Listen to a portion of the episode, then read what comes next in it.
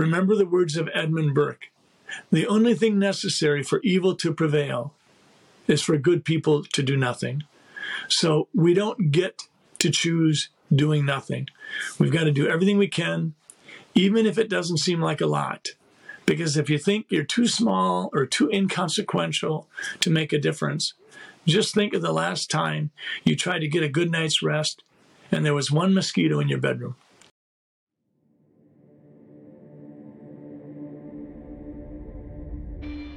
Welcome to After Hours with Dr. Sigoloff, where he can share ideas and thoughts with you. He gets to the heart of the issue so that you can find the truth. The views and opinions expressed are his and do not represent the U.S. Army, DoD, nor the U.S. government. Dr. Sigoloff was either off duty or on approved leave, and Dr. Sigoloff was not in uniform at the time of recording. Now, to Dr. Sigoloff. All right, well, thank you for joining me again. I'm going to introduce my special guest here in just a few moments, but I want to thank all my Patreon supporters. We have Shell Pace, we have an anonymous donor at $20.20, all of those at the t- Pandemic Reprimando tier at $17.76 with Ty, Charles, Tinfoil Stanley, Dr. Anna, who was a previous guest, Frank, Brian.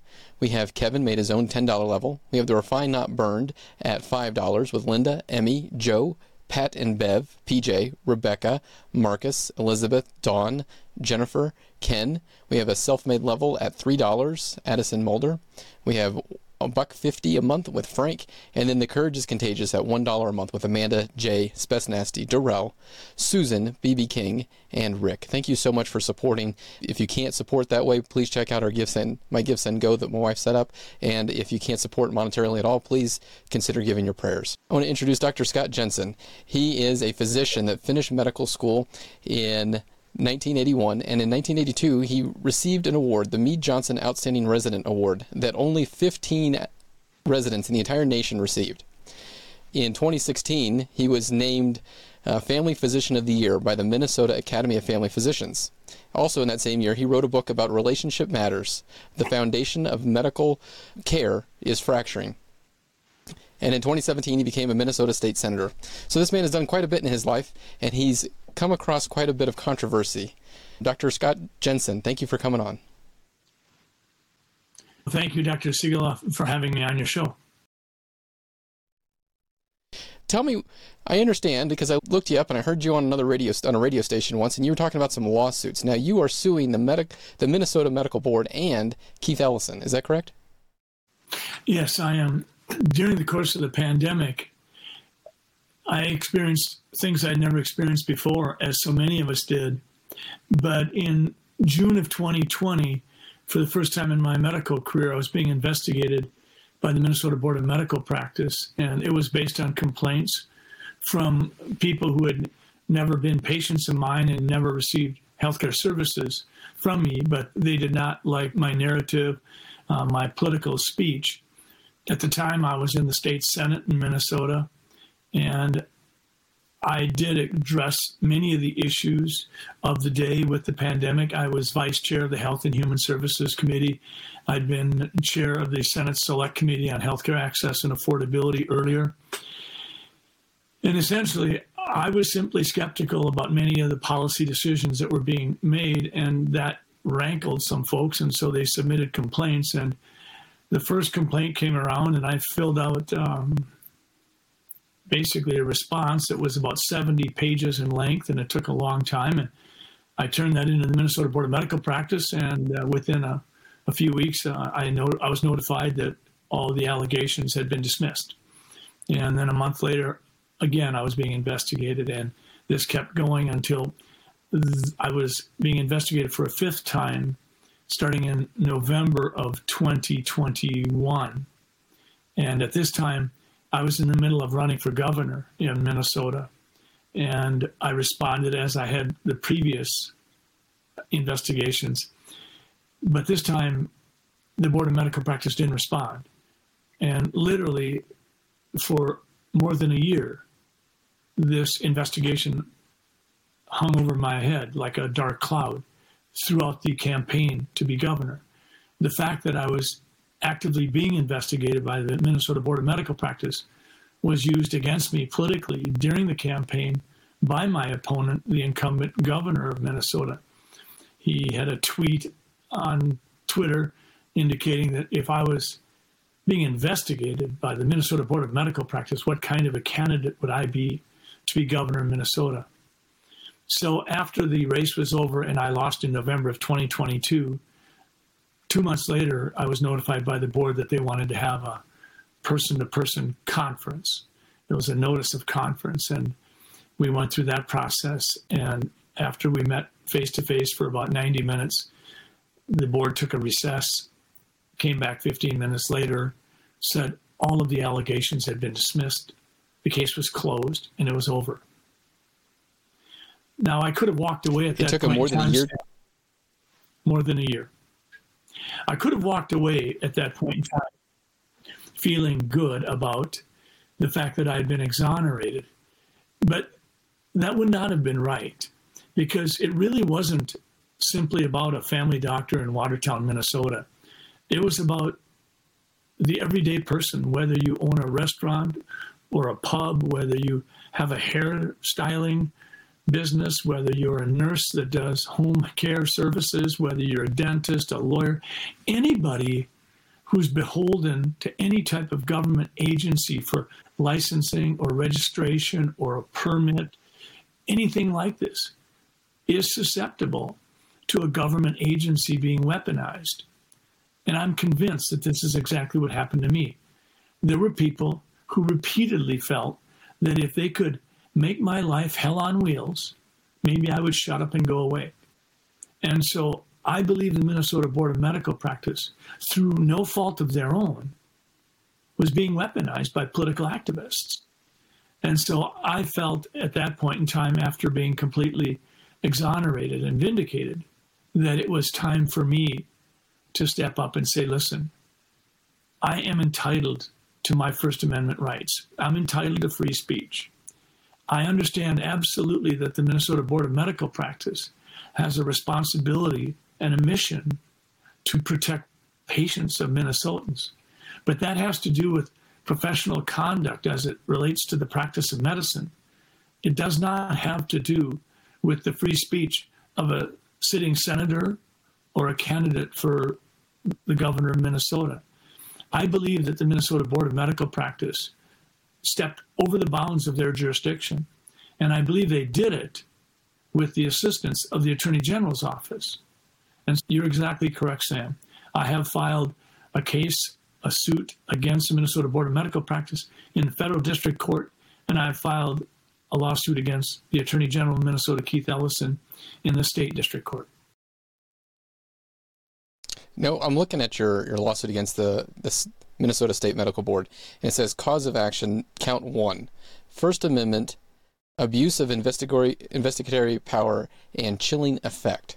Now, can you explain what the chilling effect is? Because I feel like that's the, the U.S. government is trying to do the same thing to me, to use me as the the chilled person to keep others from, from speaking. Can you explain what that means? I'm convinced that physicians, not only in the United States, but literally around the globe, have felt squashed and endangered if they were to speak their mind. After the election and in the months of 2023, as we have seen the pandemic and its effects and its policies lifted, I have seen more and more physicians reach out to me, whether it was through the Give, Send, Go initiative that we initiated to help pay for the lawsuit. But I have seen physicians in person, online, through phone calls, through letters, step forward and apologize for not being able to stand by me publicly while I was going through that process of being investigated. But the reason they weren't was because they did feel suppressed. They did feel the chilling effect that if they spoke up, they could lose their job. There was an article recently that talked about the fact that 70, 70, 70% of physicians in America are employed by either hospitals or corporations. Optum, a division of United Health Group alone, employs 70,000 physicians. There were many physicians out there that could not afford to be fired or let go.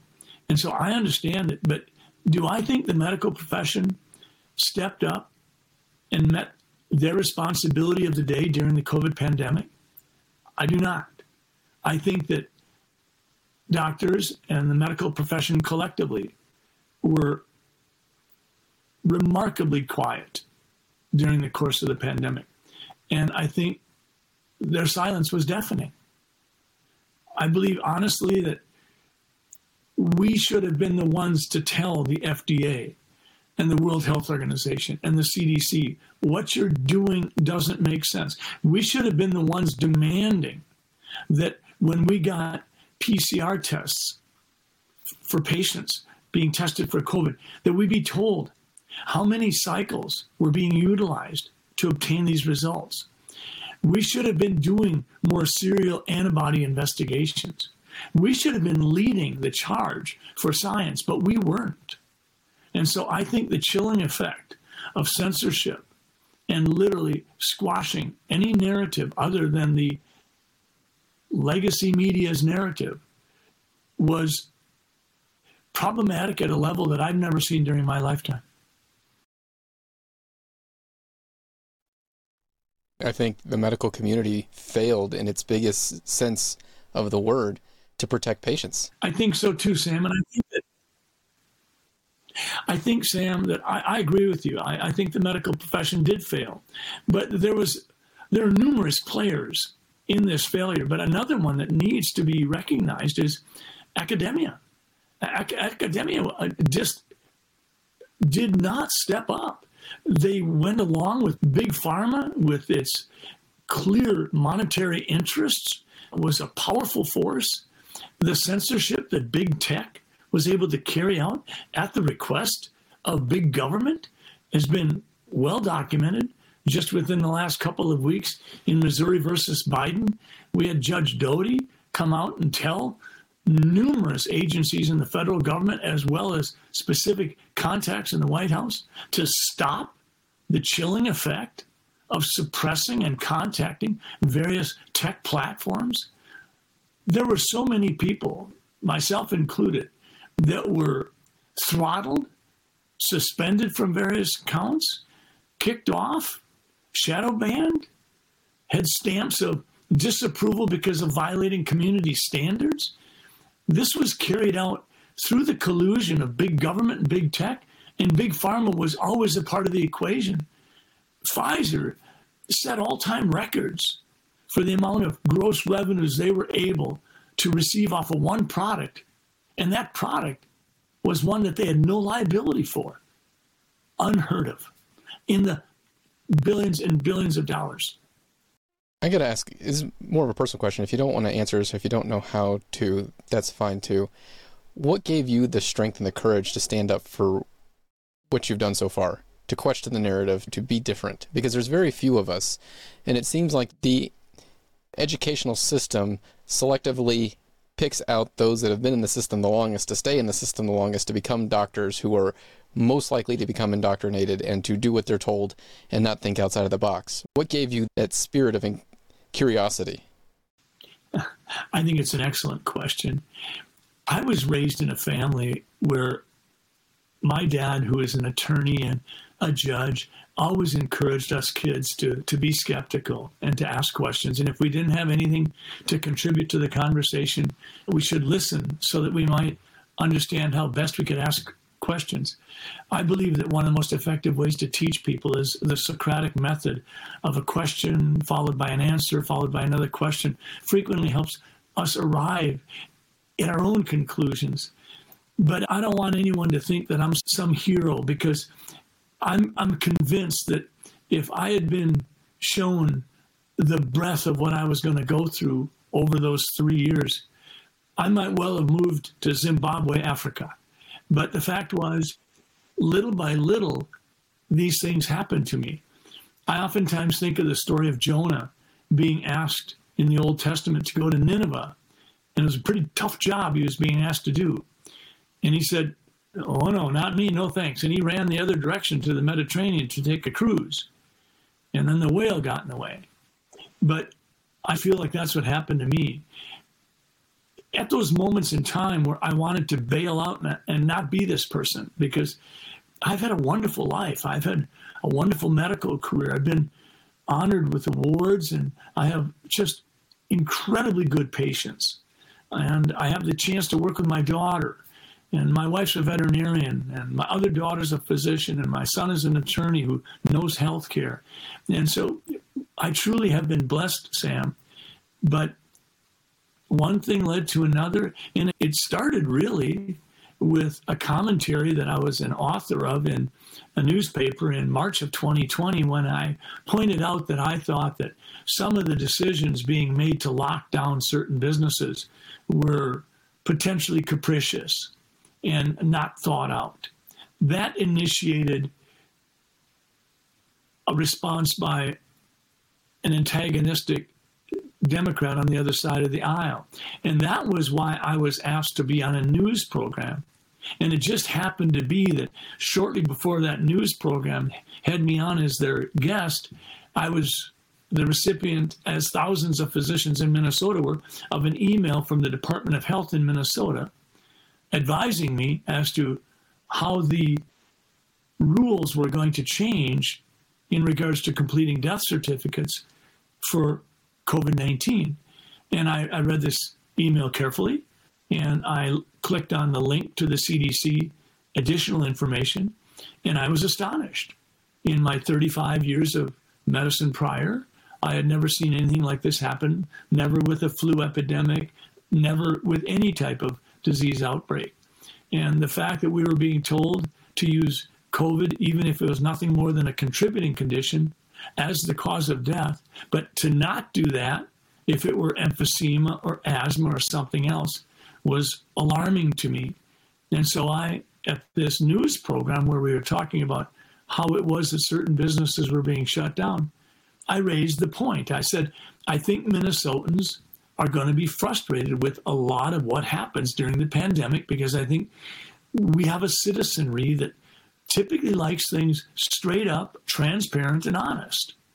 And I said, for instance, this decree from the Department of Health is not going to help build a public trust. And the interviewer on TV asked me to elaborate, and I did. And literally, Sam, that was the beginning because a day and a half later, I think I was on the Laura Ingraham show, and ultimately I was the topic of discussion by Rush Limbaugh, and I was on the Tucker Carlson show, and I became a regular on cable news. And I had never been this person before. So it was literally, I think, step by step that my life unfolded. And there were so many supporters out there, so many prayer warriors, so much goodness that I felt that shield of protection that for whatever reason I was being put in a place where I needed to be strong and I needed to be honest and authentic. And I tried my best to do what I felt I was being called to do. And I think some people might maybe mistakenly think that I'm some incredible Rambo kind of courageous guy. I'm not. I'm just an ordinary person who was put in an unordinary situation. And I did what I thought was best. And if you look at the Bible, it's interesting because that's I love that humility, sir. But Scott, that same idea is how the disciples felt.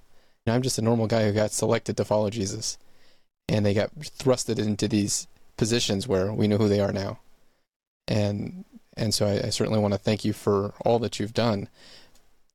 And I want to take a step back for a second though, because you mentioned changing the death records Nick, can you just dive into the magnitude of what that actually means for the viewer or for the listener so they understand this is changing something that for time immemorial has never been changed?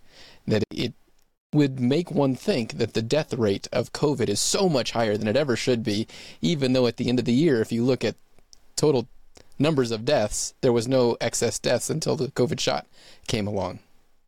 Let's step back and just take a look at human nature. I think many of us who have lived at least a few decades will recognize and agree that humans don't do their best thinking when they're frightened. So I think this epidemic Amen. of fear that sort of ran side by side with the pandemic of COVID was problematic at a very root level. I believe that abusive relationships that people have between one another frequently are born of fear. In that situation, I've always felt that the way to break through the fear is to get some context. So if I have a patient that I have to tell has prostate cancer, immediately their life is upside down. But if I tell them that at the PSA number and Gleason stage that they're at, their 15 year survival is greater than 98%. In an instant, I've provided context that lets them step back, take a breath, and say, Oh, okay, can we talk about next steps? What might we do? That's what I tried to do with the COVID death counts because I realized right away that if in Minnesota, the revision of how we complete death certificates would result in one additional inappropriate death being counted as a COVID death when perhaps it was a patient on hospice with stage four colon cancer who clearly was dying. If every county did one per day in Minnesota, that would be 100 per day. And in the course of a year, that would be 36,000 deaths. And in the course of, if you will, three years, that would be 100,000 deaths that could be identified as miscoded. So we needed to take a step back. So I told Minnesotans and Americans, you need to realize that we have approximately 325 million Americans. So let's just round it up. We have 300 million Americans. Well, 3 million of them die every year. That means that one out of 100 of us will pass in the next 365 days. That's a time honored statistic that you don't get to argue about. It's just context. So, what I talked about was if we, out of those 3 million deaths, understand that more than 20% of them are going to be due to heart disease, and more than 20% of them are going to be due to cancer. And we've got emphysema and suicide and drug overdoses and Parkinson's disease and pneumonias and infectious diseases. And we have a, a whole plethora of deaths that make up the federal registrar for causes of death. If we start coding heart disease deaths as COVID deaths and we drop it 20%, what's going to happen? We're going to see the drug companies come up and say, see, we need to put more people on Lipitor. We're coming to save the day. We're the cavalry. We told you that statin drugs are miracle drugs, and now you can see it. There aren't 650,000 deaths this year from heart disease. There's only 500,000. But the fact is, we were simply seeing man- numbers manipulated. That's why it was so terribly important that we not corrupt the way we code deaths. The New York Times, Sam, today in the New York Times, the headline article was measuring COVID deaths. The article was written by David Leonhardt. They talk specifically in there about the fact that many of the deaths that had been coded COVID 19 were not deaths caused by COVID 19. We had public health advisors and directors in Illinois say in 2020 just because it says on the death certificate that they died of COVID 19 doesn't mean they died from COVID 19. We had Deborah Birx on national TV say nobody dies with it. If you got it, if we identify it, you died of it. So I was simply saying, folks, we're putting ourselves in a world of hurt unless we can get on top of this and recognize that what's happening here is we're losing sight of context.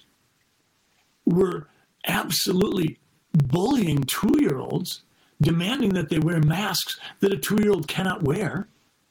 We're throwing 20 years of literature out the window that had already been clear that a cotton mask doesn't stop an RNA viral particle of 0.1 micron, whether it's influenza or corona. It can't stop it because the pore size is 50 times larger at 5 microns. That's why I said if you believe that, then you're the same person who thinks that a chain link fence will keep the gnats out of your backyard. We needed to provide context. And I felt like that was the biggest role that I played. And yet I was absolutely eviscerated for making these comments. And I heard this one lecture from, he was an engineer and he was pro mask. And he was giving this lecture that was, when you look at the facts, it was clearly not pro mask. He would say if you take a five micron droplet, no, it's a 500 micron droplet, and you drop it at five feet, it hits the ground in five seconds. If you drop a five micron droplet at five feet, it takes 72 hours before it'll hit the ground. And the virus particle is 0.15 microns. So it's a fraction of the size that takes 72 hours to hit the ground. So virtually, it never hits the ground. And the smallest particle that an N95, the alleged best mask that we have, the smallest particle it can stop is 0.3 microns, which is double the size of the virus. And that's taking into account that if the virus is what we say it is, if everything is on face value, and there's other theories out there that do hold credibility. We don't have to discuss that now if, if you don't want to, but if the virus is what they say it is, there's no way an N95 can stop it. I think the danger, Sam, was not getting in a bickering match with someone regarding what percentage of filtration would take place, whether it was 15 or 40%. The danger was that people who were highly susceptible to the virulent effects of COVID 19, people that were over 65 with multiple morbidities, people that had chemotherapy on board. When these people were told that if they wore a mask, they would not get COVID, this was irresponsible because literally you were putting their lives at risk by giving them a false assurance that you really had no right to give them. and you can just look back at human history. If a cloth mask could work, then we wouldn't have had the flu pandemic of 1918. We wouldn't have had all these other pandemics throughout time immemorial because all they need to do is put a little piece of cloth over their face. Exactly. I think that we had extensive research done prior to 2020 that showed that masking was not a successful tool of prevention for influenza epidemics. And the influenza virus does have many shared traits with the coronavirus in regards to its RNA makeup as well as its approximate size and also its ability to be spread both in large particle droplets as well as aerosolization. So there are many commonalities between an influenza virus and a COVID virus. But to say that out loud in 2020 and 2021 was to open yourself to a remarkable level of ridicule. So, again, I'm going to comment on the article in the New York Times today talking about measuring COVID deaths. The fact that this has come out is an indication that we're starting to regain our equilibrium and we're starting to have conversations about what went wrong and I think we're recognizing that locking down businesses willy nilly didn't make sense. Locking kids out of school hurt the underperforming kids far more than it hurt other kids. It absolutely disrupted our ability to identify kids that were the subject of such sexual and physical abuse because, quite frankly, teachers and schools are one of our best reporting sources to try to identify those kids who are in harm's way and locking nursing home patients into a facility that was rampant with active COVID 19 disease was one of the most heartless things we could do. And just before I came on with you, I watched a video that you recently put up on Instagram, and they had this I can't remember if he was Swiss or he was some Eastern European country, and he said that they didn't lock down their schools and he gave the number of how many school children, school age children they had, and he asked, "Do you want to know how many died?" There were one. There were 1.8 million kids, 1 to 15, in Sweden, and they were not locked down. Schools were left open, daycares were open, and zero kids died. Yeah, isn't that incredible? Shouldn't that just be a slap in everyone's face to wake them up, to show them that every single lockdown for any school age children was absolutely and demonstrably wrong? I think that we were fortunate to have a country like Sweden be willing to go against the grain because it certainly has given us a chance to understand with much greater clarity for sure what did not work. It will take us years to figure out the damage we've done to this generation, but at least we have Sweden to compare them to because they didn't lose a year or more of education. They didn't have all these problems that we will have in the future. I think you're exactly right, Sam. I think that we're going to find over the next five to 10 years that the damage that was incurred against our, our kids is not something that we simply accelerate lessons and teaching programs so that they catch up. This isn't like a game of golf where you get a mulligan. There are no mulligans. We took pivotal years out of kids' lives, and it's likely that they will never be able to regain what they otherwise would have had. And the reason we're talking about this is we're family medicine docs, so we see children, but we're not the child specialist, if you will. Because I remember when this started, I saw an actual child specialist who worked in developmental, he was a specialist in developmental issues. And I asked him about masking. And I said, Isn't this going to be a problem? Kids not seeing faces and hearing words pronounced clearly and precisely and see how lips form words. And he's, ah, don't worry about it. Kids will bounce back. It'll be fine. Yeah, we'll see how that works out. Yeah, it's and at least we'll have one country in this on this planet to be able to compare to that didn't do that. And I don't know if they did masking or if they did not do masking, but at least they didn't keep their kids home and destroy their economy just to flatten a curve. Other topics that you wanted to discuss, Sam? I want because I want to be respectful of your time. I know you said you only have a little bit of time left. Where can people reach out to help you? And I'm going to put a link down below of whatever you mentioned the best thing to do is simply to follow me on social media, Dr. Scott Jensen on Facebook, and basically the same on Twitter. I'm pretty easily found on social media. And if people would like to read my book, I wrote a book called We've Been Played Exposing the Triad of Tyranny. And in it, I'm making the case that big tech and big pharma and big government shared an agenda that ended up raising complete havoc with America and, frankly, with countries around the world. I use real patient stories, the patients I've taken care of, to make the point that patients are being treated like pawns. And in many situations, physicians have either betrayed or abandoned their patients. We no longer seem to have a patient centered system of caring for them. It seems like it's more centered around insurance companies, algorithms, and specific accepted medical narratives. This is problematic at multiple levels. We've really gone away from a mind, body, spirit kind of approach. And so people can go to Dr. Scott Jensen book.com and buy my book for 20 bucks. It's dr S C O T J E N S E N B O K dot com.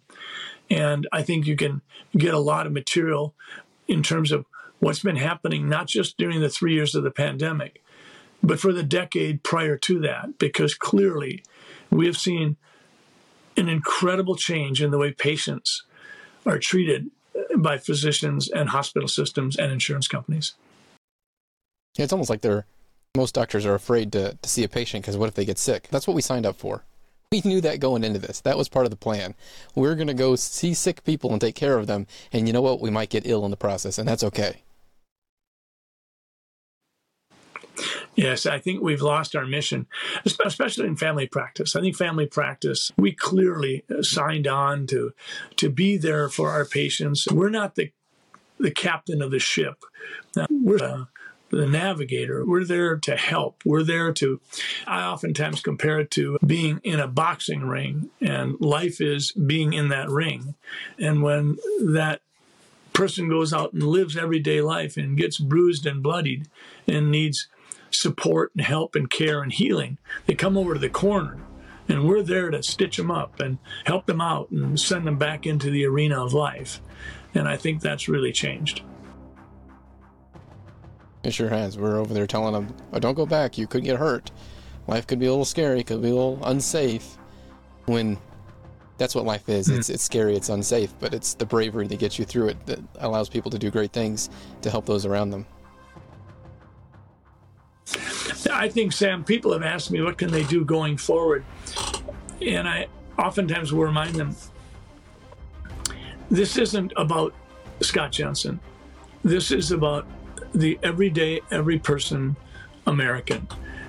Our Constitution has been put through a stress test like never before. It has been, at times, kicked under the bus and ignored. This is a huge issue we all need to recognize that while our Constitution may not be perfect, it's been a remarkably vibrant document that's helped us get to be almost 250 years old and to be the champion for freedom around the globe. We need to really lean into the Constitution and recognize the wisdom of the founding fathers in putting it together. And we need to recognize that government, over the last three years, has used emergency executive powers to expand its controls and its authority like never before. And we're all worried that when you stretch a rubber band beyond its elasticity, it will never come back to its normal configuration. We have to be concerned about that in regards to our government. Our government has demonstrated an appetite to grow relentlessly and regardless of the Constitution. We have to stop that and never let that happen again. That's right. A government is fire. If it's in its proper place, it lights, it provides light and heat for everyone. If it's in its improper place, it burns the house down.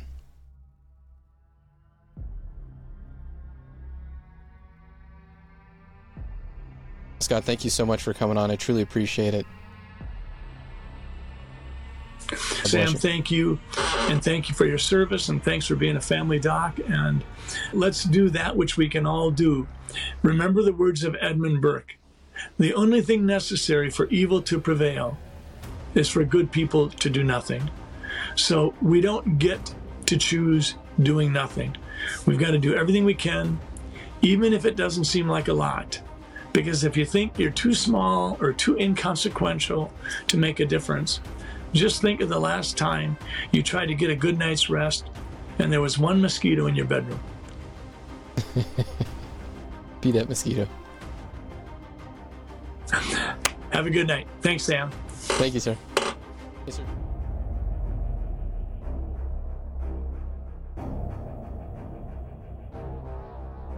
Just a reminder for everyone out there duty uniform of the day, the full armor of God.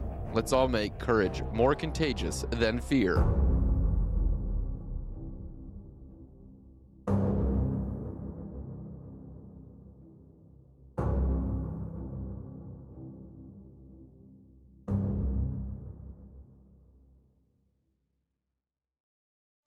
I have a new affiliate, Harvest Right Freeze Dryers. Take a look at the link below and see if it's right for you. It's a great way to store food for you and your family up to 25 years if stored properly.